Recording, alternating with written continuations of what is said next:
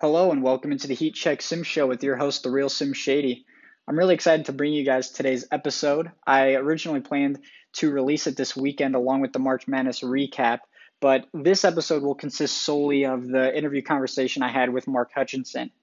For those of you hoping to learn about the March Madness happenings and hear about all the action that happened uh, both in the NCAA tournament and in the NIT, don't worry, the March Madness recap will still be coming this weekend, and I can tell you it was a really exciting tournament from uh, to, to get to the point we are right now, which is still waiting on the championship game results. But there have been upsets.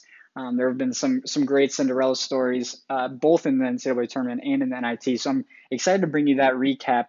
But uh, I wanted to bring I wanted to share this episode early, as I had a really great conversation with Marc, and I think you guys are really going to enjoy that. And I was able to line up another great guest for the episode that I'll release later this week um, that will also include that March Madness recap. So look forward to that, that episode coming later this week.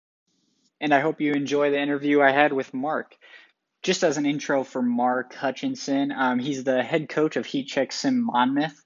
Um, he's also the host of, of the Monmouth podcast, which covers all things real Monmouth basketball, which can be found on Twitter at Monmouth Podcast. Um, you know, during our conversation, we discussed his successes, his struggles to this point with Monmouth uh, in the sim, as well as some great discussion from him on his strong recruiting class, um, some of his non-conference opponents coming up this year, and um, as well as a few of Marc's ideas on a few updates to the sim that he would enjoy seeing being incorporated. So I think you guys are really going to enjoy it. Um, I'm really excited to share this conversation. It was fun to record, and I'm looking forward to catching up with Marc again in the in the future. So again, hope you all enjoy it, and here's Marc. Hey, Marc. Thanks for coming on and having the courage to be the first guest on the show. I'm really looking forward to chatting about and breaking down a number of different topics. Yeah, uh, I guess it takes uh, some stones to come on and, and be the initial guest. And uh, why not let it be someone who is taking an alternate approach to this by not hiding behind uh, being a Power Five prestige one coach with the oh, man. to offer whoever he wants and get whoever he wants and win 20 plus games every year. Uh, why don't you, you know, take a risk on a risk taker, a guy that had a chance at a whole bunch of bigger schools and uh, went with his heart instead. I love it. Coming in hot, taking shots early. I love it. I love it. Um, so yeah, why don't we start with you know how you can kind of just break down how you heard about the sim and how you got involved with it. Yeah, so I had followed Eli previously um, on Twitter, you know, because he's just so good at covering actual college hoops. And yeah. I was immediately interested when he started to tease out um, some feelers uh, on his Twitter about this sim game. And I've always been big on like college basketball video games, and there hasn't been a new one of those in nearly a decade. So this seemed like a pretty cool opportunity to fill that void. And additionally, when you think about the timing of the release of the sim game, it was perfect mm-hmm. for me. I mean, college basketball, March Madness had just been canceled, all sports were canceled. I was pretty much stuck inside mostly due to COVID being really bad here where I am in New Jersey. And there were really limited entertainment or sports options. So the sim kind of ended up giving me a form of entertainment, sports, and also a reason to socialize with some other coaches, uh, including a few close friends of mine, during a time that really was very challenging to find socialization options, to find things to be excited and positive about, and find you know sports and entertainment. So uh, one thing I definitely want to do is shout out and thank Eli for releasing the game right in the heart of the beginning of the pandemic when you know, things just seemed so bleak. And he yep. kind of gave us, you know, a reason to, you know, smile and enjoy something. So thanks so much for that, Eli. No, I definitely agree. You know, so going back to your original point, I definitely enjoyed the old college basketball video games as well. Um, you know, I always liked taking on a challenge and building up a program similar to kind of what we're both um, tasked with doing with our mid to low major programs. But um, you know, the thing that I really love about the sim is that I'm competing with 351 real people rather than the CPU or the computer, or, um, whatever it may be when it comes to the, the video games. And so I just like that, you know, I have to outwork or outthink, uh, out strategize other people who are also, you know, trying to do the same thing with against me. So um, I, I really love that. And so, you know, with the video games, I, I actually enjoyed like building the teams more than playing the actual games. And so this is kind of perfect. I, I not that I didn't enjoy the games, but this is kind of exactly what I was what I look for when it comes to you know building a team and being able to compete and things like that. Um, and then your point about about the pandemic and the timing of all this is just you know a great point. Um, the timing definitely couldn't have been better. Um, I know it sounded like Eli kind of um, dropped it when he did um, on purpose. You know, he, he he intended to to you know take advantage of the time when um, you know people were really looking for that kind of entertainment to fill, especially for something related to sports. You know, I think people are probably losing their minds trying to find new shows on Netflix. So um, finding the finding a game like this that you know can kind of bring you the sports that everyone was craving, um, I think was brilliant. So I, yeah, I think it's a great point to kind of shout out Eli and um, you know having the foresight to kind of drop this when he did, not even knowing at the time that we were going to be without sports for so long, but um, you know it kind of it, it, just worked out really well. You know. yeah, um, it comes so far that now on the day where you know we have NBA bubble and NBA playoffs, you know, a part of my major sports uh, focus is still on my sim team. So, you know, we've really come a long way, you know, saying through these first uh, two two plus seasons now of the the Heat Check Sim that you know now that we have you know baseball and and we have the NBA and you know hockey if you're into that you know whatever it is there's more entertainment options. You can go out a little bit more you know whatever it might be. But the sim is still something that is extremely you know important to me for my entertainment value. Definitely. And I, yeah you, are speaking for me too in that in that sense. I definitely you know i put a podcast together so i, I definitely agree with you there. Um so so you're you're obviously the coach of monmouth and you you uh have been there both seasons season one and season two um, if you don't mind giving us some background with your experience with your heat check team um, you know kind of give me a breakdown on how your teams did in the first two seasons um, you know maybe your strength of rosters, your significant results, best players, or anything else you think is relevant. Um, just kind of give us, you know, some some perspective on what you're working with. Yeah. So, I mean, I chose Monmouth, and I'll get into why I chose Monmouth. But Monmouth has been, you know, for the most part, uh, for the better part of the last, you know, five years, uh, a pretty good low to mid major team. Um, to a great low to mid major team. So, uh, mm-hmm. year one, I inherited a relatively strong roster, really. Um, I had the number 100 for strength of, ro- of, roster, and I had three standout seniors on that team. So um, two of the three best players were power forward and a center, and then I had a shooting guard in there. So I went with a slower pace because of my two big men. Uh, my team won 21 games. We ran all the way to the MAAC title game, uh, where we lost by one point to a heavily favored Iona squad. So I want to say Iona was like, you know, in the 60s for, you know, their their SOR, their strength of roster. Um, yep. And to see, you know, you're going through the bracket and seeing the, the results and you get to the end and it's like, oh, you lost by one point.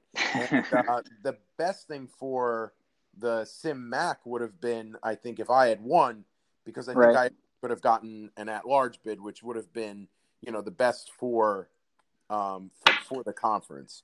And then uh, year two, my strength of roster plummeted to 281. Um, I started to really question how good of a job I was going to do running my beloved Hawks.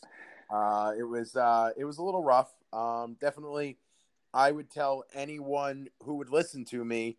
Um, and and you know I'm pretty active on Twitter and on Discord. I'm telling people, you know, this is the rebuild year, but then we're reloading in season three. So said, you know, it's a rebuilding year. That's fine. Whatever. You know, my goal was to hopefully sneak into that top eight. I didn't. I didn't make the MAAC tournament, but it was you know my three best players graduated.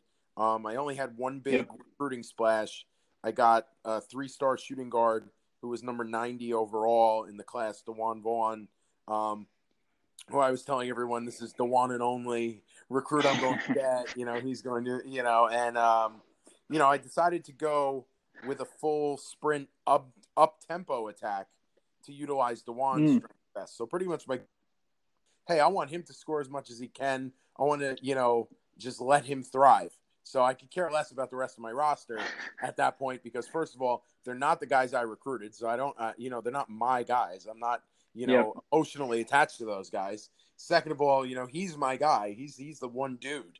And um, yep. the reason that I was able to get him, I believe, is because one, he was available, you know, uh, for the low and mid majors in my region. He was from Pennsylvania, and two, he was the only guy I offered in recruiting cycle one, and three, I didn't have any other shooting guards on the roster.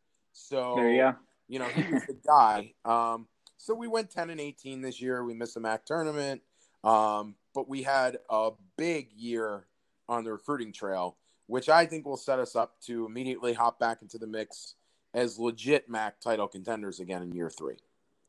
Yeah, so it's it's funny you, you kind of break all that down. It's it's a di- way different experience than I than I went through in, in my first my first team, you know, getting my feet wet within the sim. So I mean, your first team, you you inherited a good team, a strong team that you know if, if you know one thing went right in that last game, you would have found yourself in the NCAA tournament. Mm-hmm. Um, and then and then you saw the departures, and then you had to rebuild right away, which um, so it, it, you kind of entered a, a, situation in year two where it's a letdown season, and then you have to you know pick pick your spirits back up and try to figure it out. Um, whereas for me, I I inherited such a bad team that even the slightest amount of success was you know super encouraging. I won uh, nine games, and every time I, I, saw that my team won, it was it was uh, extremely exciting and, and surprising. So definitely um, entered at kind of different points, but um, you know, also kind of experiencing a few of the same things in that in that second season for, for both of us. Um, so you mentioned that recruiting class, and obviously, I think people are pretty aware you you put together a really impressive class. And so, what I'm curious to know is, you know, what did you do? Um, how did you go about putting the class together? What needs were you looking to fill? Um, were you focused on high schoolers or JUCO? Um, you know, how did how how focused were you on recruiting versus development, things like that. I'm kind of curious to hear your thoughts and and anything you want to share about it. Sure. So first of all, my my team being SOR 281, I had a lot of holes to fill and a lot of chances to upgrade my roster. Um, and I'm going to say before I even get into it, just I'm putting everybody on notice that my recruiting class is loaded. Okay, like you don't get recruiting classes like this at the low and mid major level. Uh, I mean, you when you look at the the top 21 recruiting classes, you have Tulane up there, but Tulane is in a much bigger um, conference than the MAAC. Yep. We are the class of all classes of traditional one bid leagues this year. Okay, so I will come out here. I, I will put my four guys, my four guys that I brought in, plus Dewan, Dewan and only, those five up against anybody's five that they recruited in the first two years in the sim. Okay, so I'm gonna just put that all out on the table, um, and say that in season one, I just want to go quickly back to that. In season one, I was all the way dirty, and I focused on transfers. So I was like, yep. like I know I'm gonna lose these three seniors. I'm gonna go all the way dirty. Hopefully, we make the tournament. The tournament the first year. I'm gonna go all the way dirty. I'm gonna try to reload with transfers yeah, it seemed like a really good idea, right, Joe? Yeah, it didn't work out. it didn't work out. So I was able to sign my man, Dewan Vaughn, the 90th overall shooting guard, um, in cycle one. Then cycle two came, cycle three came. I struck out in both, and I was only offering one or two guys. Like I was trying to do, and I really feel like recruiting was so blind without the the crystal ball. So, but even through two and three, when I totally struck out, I was like, I'm good the transfer market's coming. I'm I'm hundred percent. Uh, you know, um, I'm going all out dirty, and I was all out transfers. So I didn't have even a decent small forward on my roster. I had one really really terrible small forward. So on the transfer market, I offered the top two small forwards. That's it. Oh, I didn't get either of them. So yeah, so you know, I mean, I got a star player, but I got nothing else. So for season two, I decided oh, I'm going to go full dirty again because I'm not making any sort of tournament. I didn't even think I could make the MAAC tournament with the roster I had. And I don't know if I went with one or possibly two on development. And my focus changed to high school and junior college recruits and forgot about the transfer since that was such a disaster for me um, yeah. in season one. So in comes this magical thing called the crystal ball. And the crystal ball enabled me to be so much more efficient and successful with my targets. So I'll go cycle by cycle here and I'll kind of, you know, give you an idea of what I was thinking. First of all, the Definitely. first thing I was thinking is there is no way in the world I was touching anyone who was a shooting guard because I didn't want DeJuan Vaughn leaving, leaving at all. So I, I, could have had the number five overall, you know, guy as a shooting guard. I wasn't even touching him. Okay, I wasn't even touching shooting guards. So in cycle one, um, I was able to grab recruit number 106 in a center, uh, Tibor Edelin, who's out of Germany, and that guy had 17 other offers. All right. Wow. So, yep. Yeah. So I've been calling him, um, you know, little little Dirk, you know, whatever people hear. Okay. Uh, you know, I, I, was I was saying Uncle Nowitzki or Nephew Witzki. You know, a couple different things I was throwing out there about him. Okay. So he's going to be my Dirk. He's going to be my matchup problem as a center. Um, and he's pretty good. I mean, he's a six seven offense and a and a six one defense. And um, wow. my focus has been more on offensive side of the ball for my stars. And I was hoping to get a standout front court player to kind of complement my standout backcourt player. So really, you're talking, you know, DeJuan Vaughn, and then as shooting guard, and then I got Tibor. I was saying Tibor time on Discord. I got him as a center. So then I'm like, all right, now I need to get the best backcourt partner I could get for DeJuan. Because if there's something we know about low and mid major basketball, guards win. Guards yep. win low and mid major basketball. And I want to play up tempo. I want to score a bunch of points. I needed another stud out in the backcourt. So in cycle two, um, I was able to grab the number 100 recruit in the nation, which was even more wow. impressive than Tibor, um, three star Lewis Clem. And you know, I was out on Twitter and I was saying like, yeah, you know, he's from Pennsylvania. Him and DeJuan, they're from Philly. They played in AAU together, so that's how I was able. to There you land. go. And of course, you got people on chirping on me. You know, you're dirty with the AAU programs. You're paying off the AAU program, which is great. You know what? Hey, Georgetown, Georgia Tech, you, are not happy that I have better recruiting class than you. I get it. All right, you're not happy about it. That's fine. You can chirp at me. Um, but you know, you put those two Philly guards together. Now I have a great backcourt. Okay, yep. and um, and Clem is more um of a balanced player. So he's a six four on offense and a six four on defense. Um, and then what I was able to do was um, I got my worst player of my four man class, which was a three star small forward, uh, 222nd ranked Michael Aluma out of Nigeria. So, you know, I'm working some crazy pipelines here. Germany. Absolutely. Uh, he filled my small forward hole, and he's definitely the worst of my recruits. But the fact that I was able to lead the crystal ball on the 100th ranked point guard and get a small forward who's a three star to fill another hole was awesome for me. So he's Definitely. a six seven on offense, but he's only a four four on defense. But again, at Monmouth, we're really focusing on outscoring you right now than than defending anybody. Um, and then prior to even getting to cycle three, and this is where I started to really uh, hone in on understanding this.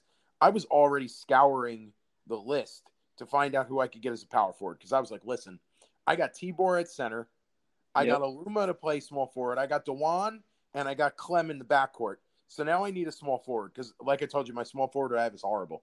So um, I looked up and I saw this power forward from New York, Langston Quigley. So I was like, you know what? Like he's not a great offensive player. He's five point three, but six point nine defense. He could be my enforcer.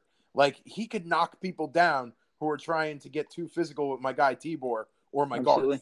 So I was like, I'm gonna go get this tough you know, rugged New York power forward. So the stars aligned, and Quigley was available on my recruiting list.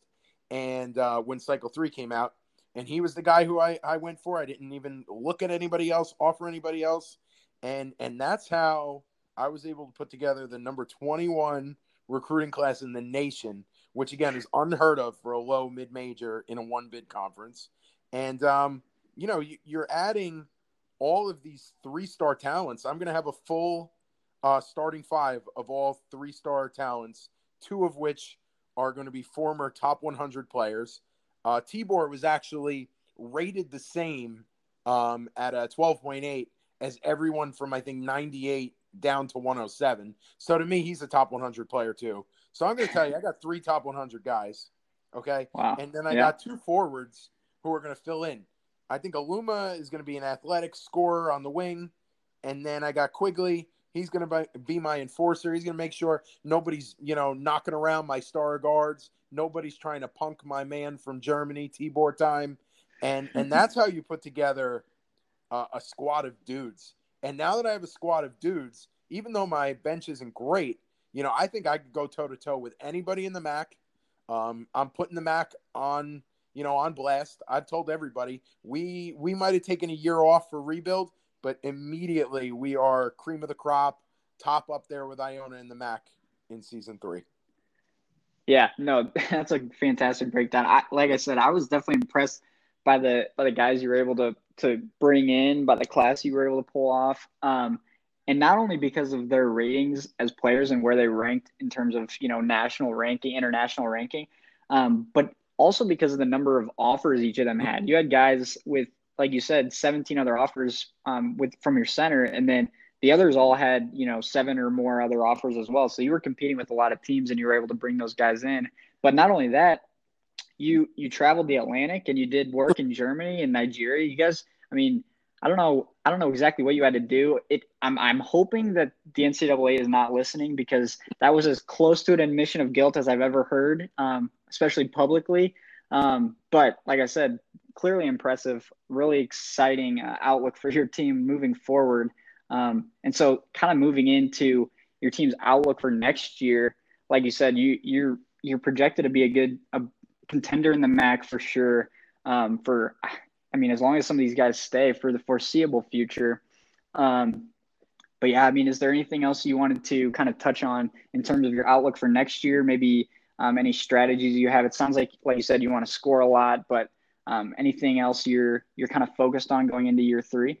So our Achilles heel will be our bench. Um, you know, I have a returning junior point guard, Adonis King. He's a four-seven offense and a three-one defense before any sort of um, uh, improvement over the offseason. and he'll be a capable backup. But then after him, it gets bad quick because remember, I struck out in uh, Yep. in one. So Eli gave me these two bum centers. I mean, they're they're. They're, Just they're calling out Eli. It's Eli's fault. combined 4.7. Well, you know what?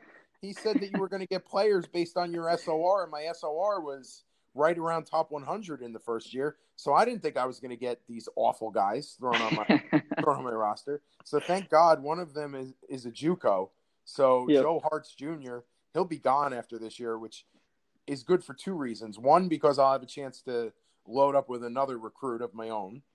Um, Yep. Focus on only one, and two, because he'll be gone and he's terrible. And then this guy Dion Cunningham is going to be every time I'm going to look at his name, it's going to infuriate me because the guy is a high, um, uh, he's high loyalty, and then he's also low development. So I'm stuck with him. He's never going anywhere, and he's not getting much better. And he's awful. I mean, he's the, both of these centers are a 2.2 offense and a 2.5 defense. Part of the reason why I went uh, with the fast pace for this year as well was I figured maybe I could run these two centers out of town. Uh, that was that was in my thinking as well. Is make there it as. I can, and maybe one of them will leave. Um, but uh, yeah, that that's going to be the problem because really Cunningham for three more years is just a total waste of a scholarship. Uh, and I'm hoping that for next year, you know, my starting five being so strong and having a capable six man, you know, that will kind of negate having these two terrible centers on the bench. Yeah. Also, the fact that I have the number 106th and really a top 100 level uh, recruit in the center of Tibor Edelin coming in, that maybe, you know, he can run a lot up and down and we don't need to play these guys too much. Yeah, yeah, yeah. No, it's funny you mentioned. So your your low low uh, development, high loyalty uh, freshman. I guess will be a sophomore next year. Dion Cunningham. You know, I imagine Cunningham as the walk on that the fans are chanting for. They want the coach to let him come into the game at the end in a blowout to see if he can score. Um, the problem is you gave him this, not you, but the simulation gave him this irrevocable scholarship, and he thinks that he's he wants to be with the program. There's no reason for him to leave. But the problem is, you like you said, he doesn't. He's already basically achieved his ceiling. He's not going to get much better. Um, so yeah, not a great guy to have on the end of your bench, giving a scholarship to. Um, but just like you know, looking at your roster for next year, um, I mean, it looks like your starters at the average overall for your starters is, is about 12 and a half. And then that the two guys at the end of your bench are dragging your overall team average to, to just under 10, um, which is still, like you said, extremely respectable. But um, yeah, definitely frustrating, like you said, to have to have that guy pointing down at the end of your bench. Um, clearly, the crystal ball is great to have, um, and it should in the, in the future help people avoid having holes on their roster like that. Um, mm-hmm. It's just unfortunate that the year before the crystal ball was in place, you were assigned one of these guys that has high loyalty, low development, and he's a freshman.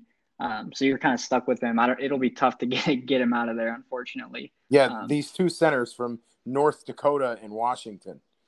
you know, the, the appeal of the Jersey Shore was just too much for them to to give up. Yeah, Cunningham. Cunningham wanted to get as far away from his family as possible. It sounds like he he needed to get across the country and try something new. It just wasn't just working. Jumped at whatever dumb coach was willing to give him a D one offer. Is the problem. Yeah, yeah. And, I do and you, uh, you fit the bill. even when I'm talking about real Monmouth and, and and real college basketball, I'd rather miss on a big guy and have a bad big man on my bench than have a yeah. bad guard on my bench. The problem That's is fair. now I have two bad big guys on my bench, and the one feels like he's never leaving. So. Yep. Yep. Um. So yeah, going into next year, obviously you're set with your your MAAC uh, schedule. Um. Hopefully, like you said, you'll be able to compete for a, a high conference tournament um, position. And in terms of non-conference games, do you have any scheduled uh, for next season beyond? I know, like we have a, our exhibition, and we've scheduled for uh, to be against each other. And um, I hope you guys take it at least a little easy on on my team next year, but um, because you guys did not this year, um, and you have a, a much stronger team next year. But anyway, uh, do you have any other non-conference games scheduled at this point for next year, or um, I'm going to give you, know, you a promise first. I'm going to promise you that we'll start Dion Cunningham in in in, uh, in the exhibition. Oh, thank you, thank you, I appreciate we'll that. Let him take the tip, and then we'll glue him to the back. I appreciate that. like no, that I, really bad player that plays on senior day. Like, oh, yep, well, yep. take the tip, and then you know, then the guy doesn't even play. Yeah, we'll let him do that in the exhibition. Okay, uh, show you I'm not that. a monster here. But uh, before I get into the games that I scheduled, um, I loved Eli's explanation of identifying like the four rivalry type games that you play every year. Uh, I thought that was really interesting. So, what's really cool for me is Monmouth used to be in the NEC, and that was back in the days uh, many moons ago when I was in college there. So having LIU, Mount St. Mary's, and Sacred Heart on my schedule every year is nostalgic. It's fun, and it definitely makes for like good road trip local East Coast games. Now I do have UMass Lowell on my schedule as a rivalry, and UMass Lowell and Monmouth have never even played.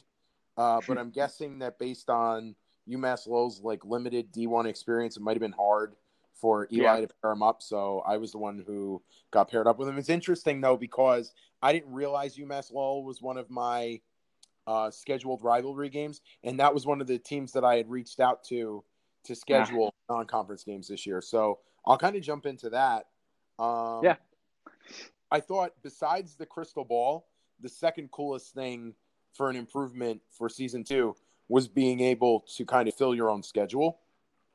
Uh, I really yeah. liked it um, I checked out Sim Lunardi's rankings to find like other low and mid majors up and down the East Coast who were like in a similar talent range to my rebuilding Hawk squad. And then I just started DMing coaches on Twitter and Discord. And I was able to secure home and homes with UMBC and Stetson. And they both visited Monmouth this year. So we're going back. We're going to go gotcha. to Maryland and we're going to go to Florida. So hopefully we can do those back to back, you know, a nice double road yep. trip and then uh, Western Carolina and Hampton, uh, we traveled to last year, so they'll be coming uh, up to West Long Branch this year. Um, they were kind of our southeast uh, games, um, and then St. Francis, New York, or St. Francis, Brooklyn, whatever you want to call them, the Terriers They agreed to play me on Discord, and then he didn't. That coach didn't click Monmouth on his Google form, so I'm oh, calling oh, wow. on here for ducking. Okay? the Simhawks, we're happy to He's come scared. to Brooklyn. We're happy to go there, put an absolute beat down on the Terriers on that old little dingy, um, not even D1 level high school looking gym in the middle of Brooklyn. Okay, probably smells yeah, like old and dust. And you know what? We'll go there and we'll dust the floor with them. Okay. So if, if you guys, I'm giving you the first shot. Okay. If you want the chance to play us, because we were supposed to this year, and then you ran scared. St. Francis, New York, St. Francis, Brooklyn, Terriers. You're the first ones. If you get at me first, you get the game. All right, with with my new low mid major power Monmouth Hawks next year. If they don't answer the call, I'm going to take this opportunity to throw out an open challenge to any of the listeners who are looking it. to play my Sim Hawks. I have one open date. So anybody, okay, we're not afraid. We're not afraid now. you know what? We got five studs. We want to challenge ourselves in the non-conference. Okay, I'm giving St. Francis, New York, one more sniff to have a chance. Okay, because they were scared last year, and now they're probably beyond frightened with the dudes that I'm bringing in. So you know what? We got Georgetown chirping at us. We got Georgia Tech chirping at us. You got West Virginia telling everybody how much better he's going to be next year. You got all all these teams. Come at me. Come at me, bro. Hit me up. Twitter. I don't hide at Gumphutch. I'm on there. Discord. I'm the only guy talking in the MAAC chat to myself in Discord. Come jump in the MAAC chat. Somebody come. Come for us. All right. We have one open spot. And no. the one thing that I will say is I wasn't a proponent of, and I thought like the Pittsnogle invitation was so cool and the Tesla that people organize those, but I was more interested in um, organizing some nice like local, you know, uh, East Coast rivalries and mm-hmm. scheduling all of my games. So for me, um, that kind of worked out a little bit better for for me. And I had seen the Pittsnogle when it first went up. I probably could have been one of the teams in there, but I just decided, um, you know, I wanted to try to form some bonds, maybe with some coaches and you know uh, some friendships, and then you know get some games that you know maybe I would even like the real Monmouth to play. So uh, it was it was just you know a, a different preference. Um, I'm sure everybody went about it a different way. I know that you you were in the Pittsnogle, so you went about it that yep. way. Um, yep. But you know, I just I decided to go with it this way, and there were a couple other teams. You know, I tried to I tried to message Navy, they never answered me. You know, so there were there were people that definitely ran scared from my rebuilding Hawks last year, and uh, we're gonna see you know who's not scared to take the challenge against us this year. Fair enough. No, yeah, I, I joined the Pittsnogle. It was before I was even on Discord, and so I got reached out to about joining that um, tournament, kind of even before it became a tournament. Um, and so at that point, I wasn't even, like I said, I wasn't on Discord, so I wasn't even really sure I was going to reach out to many people. So I kind of just jumped at that opportunity to get a chance to play some different people that were on Twitter and things like that. But um, but I love I love your open call out. I think you you might have a hard time getting some of those big time programs to to play you, especially in a home and home with the with the recruiting class you just brought in. But we'll see if uh, if anyone has the has the the the guts to to play you guys. I would love to see it happen. I'll take it a step um, uh, further, Joe. We'll go, go to whoever this year because I want you coming back in year four when I get rid of Hertz Jr. and I got another stud on my roster. So we'll go to anybody this year, but you're coming to us following year. I love it. So going into year three, we got we got your uh, most of your schedule set and everything. Um, but not only year three, but just in, in general, what what are some of the uh, the goals you have for Monmouth uh, within the sim? Like, what are what are you hoping to build um, f- with Monmouth? So I feel like I'm set up pretty well to build because uh, my top five players are all going to be freshmen or a sophomore next year. And then, like I said, I'll get rid of one player uh, after season three, and then I'll get rid of another one after season four. So I feel like my team's going to grow together, which you know I really like. Um, mm-hmm. You know, I inherited a 100th ranked roster in year one, and then of course I rebuilt in season season two. Um, I'd like to try to keep my team right around the top 100 every year. I think that that's yep. a, a, realistic goal for you know being a MAAC a MAAC team. Um, yeah. I want to recruit at a high level for the MAAC and even in a higher, a higher level than the MAAC when I can. I want to retain my guys. So I don't want, you know, my studs that, you know, I'm falling in love with these recruits and, and I'm selling them. I'm coming to West Long Branch and, and being, you know, a football throw away from the beach and coming to beautiful Jer- in New Jersey. All right. Um, I don't, I don't want them leaving. So I think player retention is really important. Um, yep. Then another one that's really important to me. I mean, especially being an, an alum of the school that I'm coaching and um, you know being so invested in that school is i want to improve my school's prestige prestige level. I think that's yep. really important. Like you know what? Monmouth shouldn't be a prestige five with you know coach hutchinson coach gump whatever you want to call me. You know when, when i'm running that team you know that prestige level should be going up quick. And then my coaching rank. Uh, definitely want my coaching rank to continue to rise as well. Um, even with the bad second season i'm still above 500 for my career. yep which is important. Um, and then you know we're talking about we want to win regular season MAAC titles first, because then yep. you're guaranteed to go to the NIT. So you know you get a you could raise that regular season banner. You can raise the NIT banner. Um, you're you're not bored during the uh, the postseason uh, party when everybody else is, is, dancing one way or another. We're out there in the NIT with a chance yep. to go play um, an hour train ride away from campus at Madison Square Garden, possibly and then uh, we want to make as many postseason appearances as we can, whether it be NIT, NCAA tournament, any other postseason tournament that could come along. And I just want to say to Sim Iona, who um, the the the coach of Sim Iona is Jaden Daly, and he's actually a really respected uh, journalist for the MAAC, the NEC, uh, Big East, Big Ten. I mean, he he does it all up in New York City and beyond. Um, and he's a good friend of mine, but he knows that I'm coming for him next year. And I'm sick of Iona being the team. And Rider had a good team this year, and there's no team that Monmouth hates more than Rider, okay? Two Central and South Jersey rivals. So we want to knock those teams off. We, we, yep. we want to be, you know, the number one team in the MAAC as much as possible. And um, Sim Iona and I have actually had a few really entertaining Twitter interactions lately uh, with me, you know, continuing to tell him that then I'm coming for him. So yeah, we we want to come. We want to be the premier team in the MAAC. Um, at least be top two or three every year.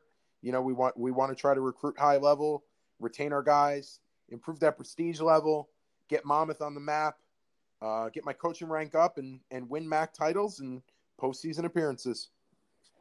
Yeah, definitely. I love the the Discord, Twitter rivalries that are you know developing. Um, for me, I love giving giving some some shout outs to Radford. They were by far the best team I was able to beat this year. Uh, won as a 10 point underdog on the road. So I love to give them a shout out anytime I have, have the chance. But, um, and, and just to touch on your point about jumping prestige levels. So that's actually, um, just so people are aware who are listening, that's currently not an aspect of the sim that's, um, you know, incorporated into it. As it currently stands, we don't have that ability, but, um, Eli has hinted at the fact that he's got something in the works uh, for the future that um, there should be some way to be able to jump or or drop in prestige. So I don't know exactly what the requirements will be for that. I don't know what you'd have to do to be able to jump. Um, but that's something we can talk about a little a little later if you want to. But um, like I said, not not currently part of the simulation, but I think near t- near term it sounds like it's something that may be incorporated, which is why you brought it up. Um, and then so in terms of like your your long term plans, it sounds like like you said you're a Monmouth alum, so I would guess that you know you're going to end up staying at Monmouth. But if, if is that your plan, or is there another school you have interest in, interest in going to? Um, is there, do you have another dream job, or or are you you know Monmouth or die in terms of the sim?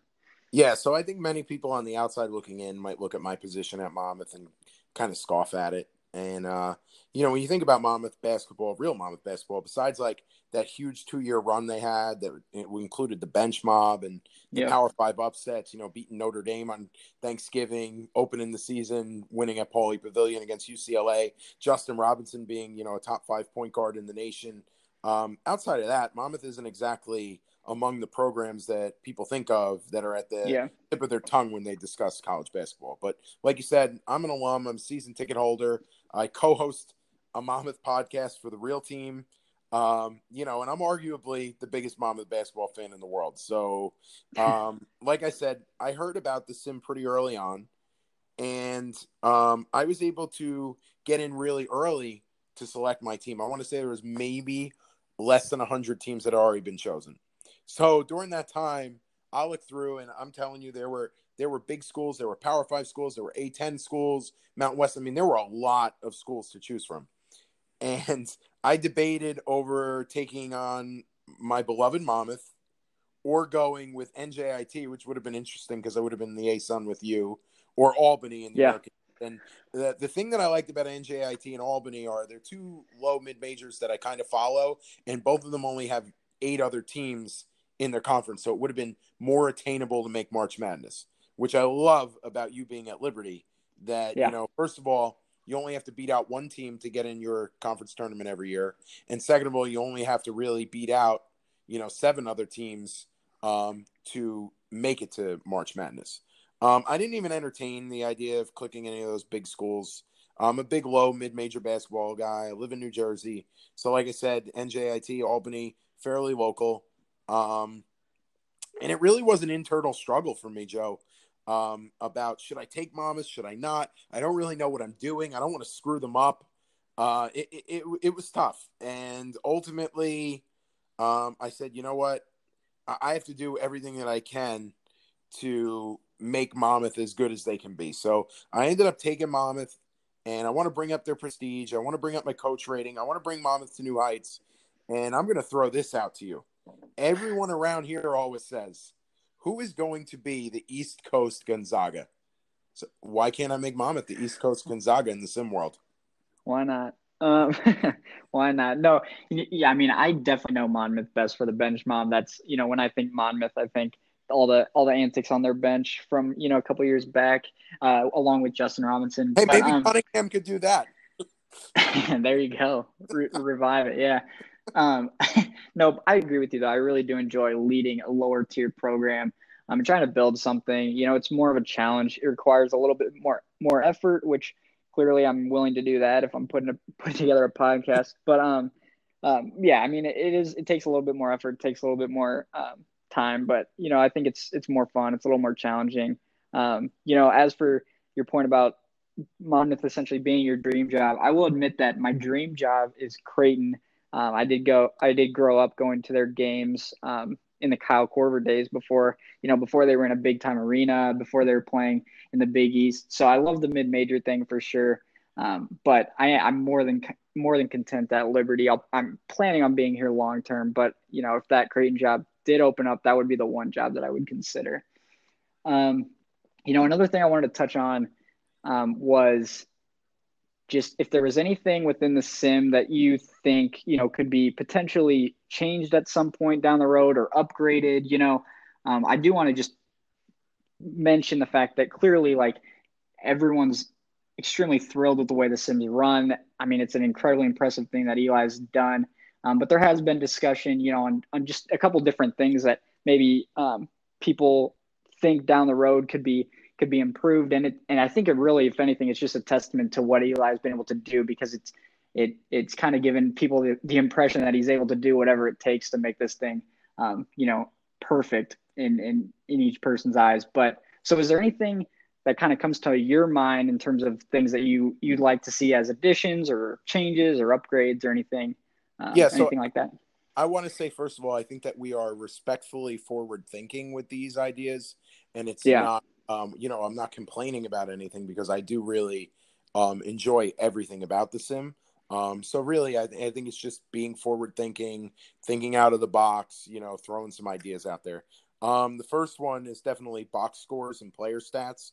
Um, Sometimes it's a little hard to tell like how your players are doing um, with this, especially if you know you're not winning a lot of games like I had last year. So as recruiting goes on, I feel like all the coaches are going to be even more invested on e- how each of their guys that they brought in are doing. So with box scores and player stats, you know that will at least give you um, more of an idea of you know did did I like blow it by bringing on Michael Aluma or is he giving me 10 points a game and no defense? You know, is Quigley yeah. you know, able to get me nine and a half rebounds a game, even though he's not a big scorer? So, you know, just a little bit more insight as we all are going to become way more invested in the players on the team.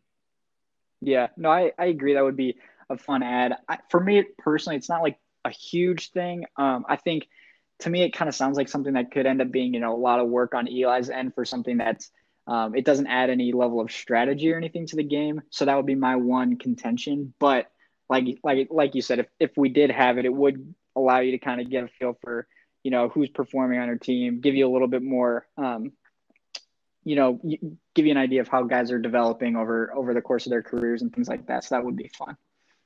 Uh, yeah, and then even like if you could say like, oh well, this guy was a thousand point scorer in three years, you know, something like that. Yeah just because yep. you know just a little insight.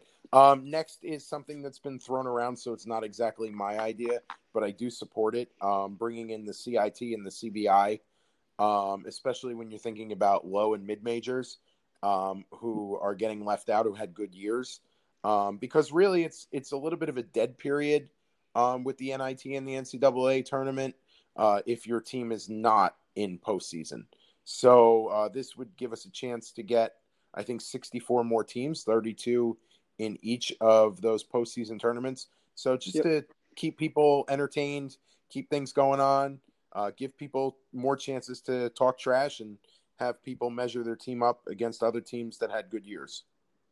Yeah, I definitely think that that is one that I feel like I haven't heard Eli's or seen anything where Eli's indicated that that'll be an, an addition in the near future, but I feel like it would be one that wouldn't be too terribly difficult.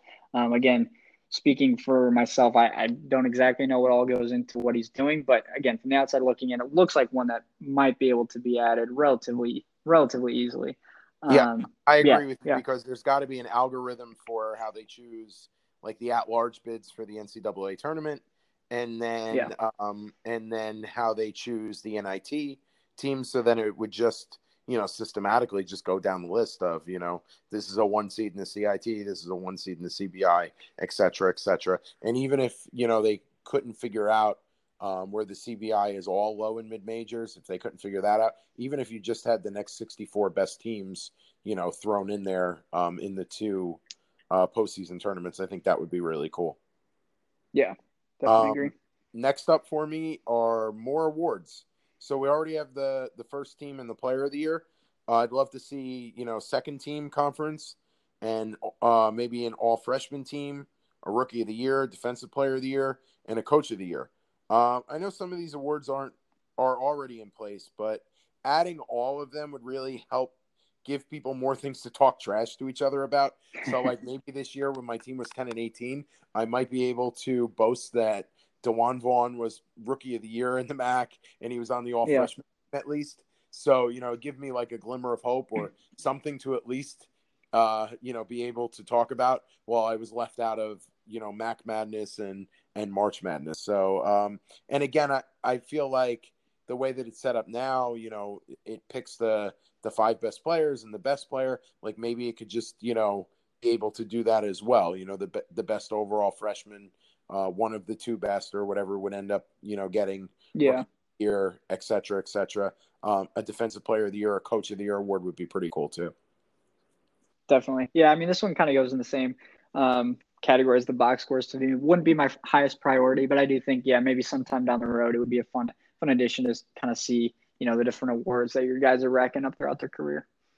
Um, the next one that I have I said maybe non-conference contracts that you could sign because I am worried okay. that I might lose my previous agreed upon home and home games if people jump from their current teams or say one of those power schools that I called out plays me this year and the game's close or we upset them at their at their place and then they decide not to honor uh, the following year, which we see all the time in uh, college yeah. Sport.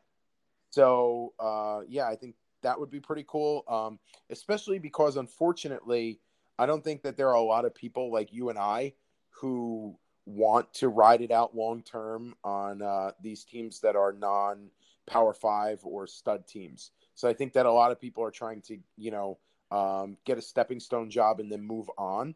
So yeah. uh, it makes it a little bit hard when you know you're trying to set these things up, you know, year in year out Um, and you know, yeah. uh, you know, we're we're you and I are always trying to think two steps ahead. So, uh, coaching con uh, a non-conference contract would be pretty cool. Yeah, I, I think that that's an interesting, um, interesting idea. One I hadn't thought of, to be honest. Um, for me, like I, I definitely see where you're coming from, um, and I think if we had more ability to schedule, or we had ability to schedule more of our non-conference games, it would be something that I would definitely be more on board with. But just the fact that we only have five games, I think, um, you know, with the ability to kind of chat people up on Discord or on Twitter, I don't think it's like too terribly difficult to fill a game if you need to here or there if, if someone drops out. So, um, you know, that would be my one thought where I don't know if if Eli would would see that as like an a extremely necessary ad. But again, I can I definitely understand the sentiment, and uh, I think it is a good idea. And then the last one, I think this one's probably the easiest to be done and probably the most important, especially selfishly from a team that is so starter dominant. Um, a rotation strategy. Like either I can assign virtual minutes played to each player, or even something as easy as sub more or sub less. So like, you know, we have the one to five with things, maybe one being, you know, you play uh you sub, you know, minimal, five meaning you sub frequently. And you could go anywhere from one to five, which seems to kind of be that scale that uh, Eli is going with with different things. And I think that this would be really interesting because you probably have teams that are totally loaded with eight really, really like all Americans, like Arizona, who gets whoever he wants. you know, he could sign five of the top thirty guys and and and sign three and three of them in in each recruiting cycle with you know nobody being able to break his crystal ball. Uh, so you know, I think I think that this could definitely be a really important for strategy, which I know you're really based on the strategy of yep. the game, and then b it seems like it could be kind of easily done. Yeah, I, I think that's a fantastic idea. Um, I would be curious to see, you know, I, I think it would be, it sounds like it'd be easy to incorporate that, um, especially where you were, you were saying if it's just like a, a level thing where it's like you, you choose how much you play your starters versus your bench and things like that. It sounds like it's something that, that is easy, one of the easier things to incorporate. Just would be curious to see how difficult it would be to, um, con- or to add that to you know the the simulation results and how how easy it would be to make that transition. But i think i, I mean it, like it sounds it sounds doable um, from my perspective. So i think that would be really fun. You know you you'd see um, you could see a, a situation where your a team's two best players are both the same position and you know you can only start one of them but some but but maybe they have the the last two guys on the bench are the two worst players on their team so then they're at a dilemma where they have to decide if they want to play their their second best player off the bench or if they uh, if they want to just ride their starters. So I, I think it's a it'd be fun. It'd be a nice element to add. Um, and like you said, it is strategy oriented, which is kind of my main focus at this point, trying to gain any little edge I can at Liberty. Um, so yeah, I think that'd be a really fun one to to see incorporated for sure. Um, yeah, so but well, and then I guess the last thing I want to touch on too is just um, from my perspective in terms of things that I want to see updated. The only the only thing that's like my focus at this point that I'm hoping happens is is just going back to that prestige, um, being able to be moved up or down. Um, and like I said, Eli did hint at that, so I think it's something that we'll see at some point. It may not be season three, but I think we'll see it at some point. Um, but that's the main thing I'd be interested in. Otherwise, I will not be nearly as motivated to stay at Liberty long term. Um, but if that's put in place, I really have no reason to leave leave Liberty. Um, and then, so yeah, if there was anything else, you know, sim related that you wanted to talk about, uh, touch on really quickly, uh, any frustrations you have surrounding, you know, building a, a, low major program or things you've enjoyed, things you want to see more of, anything, anything you kind of want to touch on to close this out? So one really cool thing is that um, I have four of my childhood lifelong best friends and they run some other teams in, in, in the sim as well. They they um I pushed them to get involved as well, so they signed up after I did, and they run Morehead State, Eastern Kentucky, Delaware, and Texas A&M Corpus Christian, uh, Corpus Christi, and we're like on a sim text group. We're constantly chatting about our teams, our recruits, the crystal ball, etc. And you know, outside of you know my immediate friend group, you know, it's been really fun to like talk trash to the other sim coaches via Twitter and Discord. And of course, I got to give shout outs to Iona and Georgetown and Georgia Tech, to name a few, have been really fun to draw with. And I've actually adopted using all gifts from the show Jersey Shore ever since Georgetown tweeted at me about the Cavs are here in reply to my recruiting hauls this season. Yep. Um, so that that's been great like the the social aspect of it. I mean now being able you know you and i have been chatting for a couple days now. Um yep. you know umbc is uh nick lorenzen. I, I, I follow him on twitter well before this. I gave him a shout out about this. He's a good um a good college basketball guy. Kevin sweeney uh, at College Basketball Central. Uh, he runs Siena, you know, so there's there, there's a lot of cool people that you're able to interact with um, in a time when socialization is still really tough, um, you yeah. know, in the world. Um, my major frustration in two words is Deon Cunningham. Uh, being stuck on my on my roster yep. three years three years because I struck out in the pre crystal ball. Whereas now people can identify like a better two star guy to fill that roster spot in such a circumstance, and that's a little frustrating. Um, I'd also like to see more coaches get on the Discord conference chats, um, interact with each other on Twitter. I find Twitter is a little bit harder to interact with people than Discord because Discord's a little bit more organized, um, yeah. and especially on like the the MAAC chat on Discord is. I mean, it's pathetic. It's like I'm talking to myself. So, you know what? Iona get on the Discord chat. Uh, I know Siena's on there, but he kind of lays dormant. But you know, maybe Rider can get on there. You know, uh, you're getting a lot of listens on this, so this is you know this is the best way. Whoever's listening to the podcast, if you're not on Discord and you are uh, a sim coach, get on Discord, connect with the people in your conference, connect with who you're playing in the non-conference, talk a bunch of trash, and have some fun. Oh, 100%. I definitely agree. Um, and definitely would recommend if you're not on Discord, um, just like I said, any of the coaches that are listening that aren't on there, get on there. Um, you know, shoot me a shoot me a tweet or something, and I can I can send you the link to the Discord if you need it. Um, like there's there's just a lot of great discussion on there about about results, about strategy, lining up non-conference games. Um, just lots of interaction happens there, and, and obviously the more people we get on there, the better. And um, the longer this thing keep rolling. Um, so yeah, I mean, really the last thing, if, if, there's anything you want to share about you, you know, letting people know again where they can find you on Twitter, any information about your Monmouth podcast you'd like to share? Yeah, so this was cool. I mean, it's really fun to be a guest on a podcast. Um, earlier this summer, I was a guest on the Real Iona basketball podcast, and then to be on here with you and be the first guest uh, was really cool. Uh, podcasting has become something that is a really positive uh, way to be able to talk about things that not a lot of people are interested in in my inner circle. So for me, it's Monmouth basketball. You know, like you had said, you want to talk about the the heat check sim, and you don't want to bother your wife anymore. My my wife definitely won't want to listen to me on the real Monmouth team, let alone my fake Monmouth team or my virtual Monmouth team. Um, but people can find me on Twitter at Gumphutch, G U M P H U T C H. And uh, definitely try to follow my podcast on Twitter. It's at Monmouth Podcast.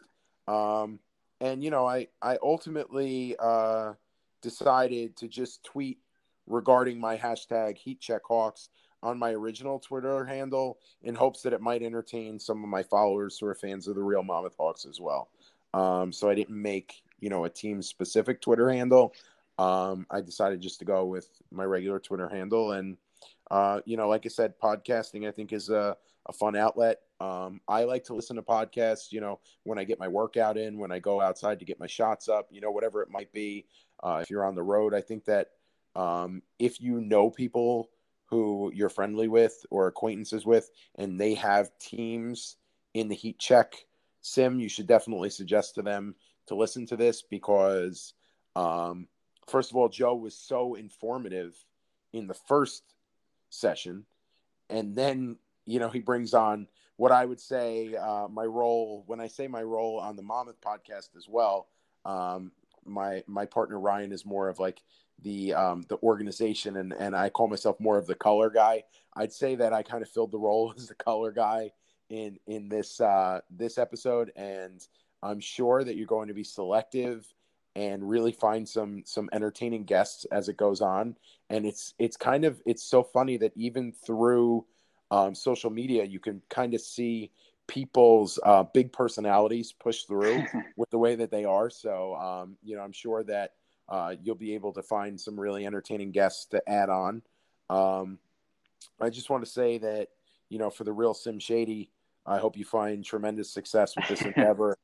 And uh, I really thank you. I really appreciate that. Out of you know all of the 350 coaches and you know the however many that reached out to you to be a guest, that you were able to you know choose me to be the inaugural guest. And uh, for everybody listening, I hope that I did not disappoint, and I hope that I said a couple things that really irked you and you want to play my Monmouth Hawks next year.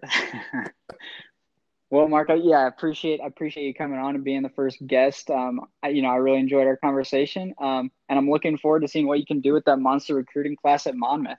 So, good luck to you in the future. Thanks so much, and hopefully in two years we will be talking about Monmouth being the Gonzaga of the East Coast. Best of luck with everything. Thanks, Joe. Thank you. Before we close, I wanted to provide you guys a quick update on what's to come between now and our next episode. On August 21st, we will find out the March Madness national champion. And so between now and our next episode, really that's the only cycle that's going to take place. That's going to be really exciting to find out who's who's crowned season two's national champion. We know it's going to be a new champion as Michigan was uh, dethroned. So I'm looking forward to finding that out and um, discussing that on the March Madness recap in the next episode. As a reminder, you can find me on Twitter at HCSimShow. Please feel free to send in comments and questions, and I will do my best to incorporate my responses into future episodes. Thanks for listening, and I'm looking forward to bringing you another episode with another great guest this weekend. Later.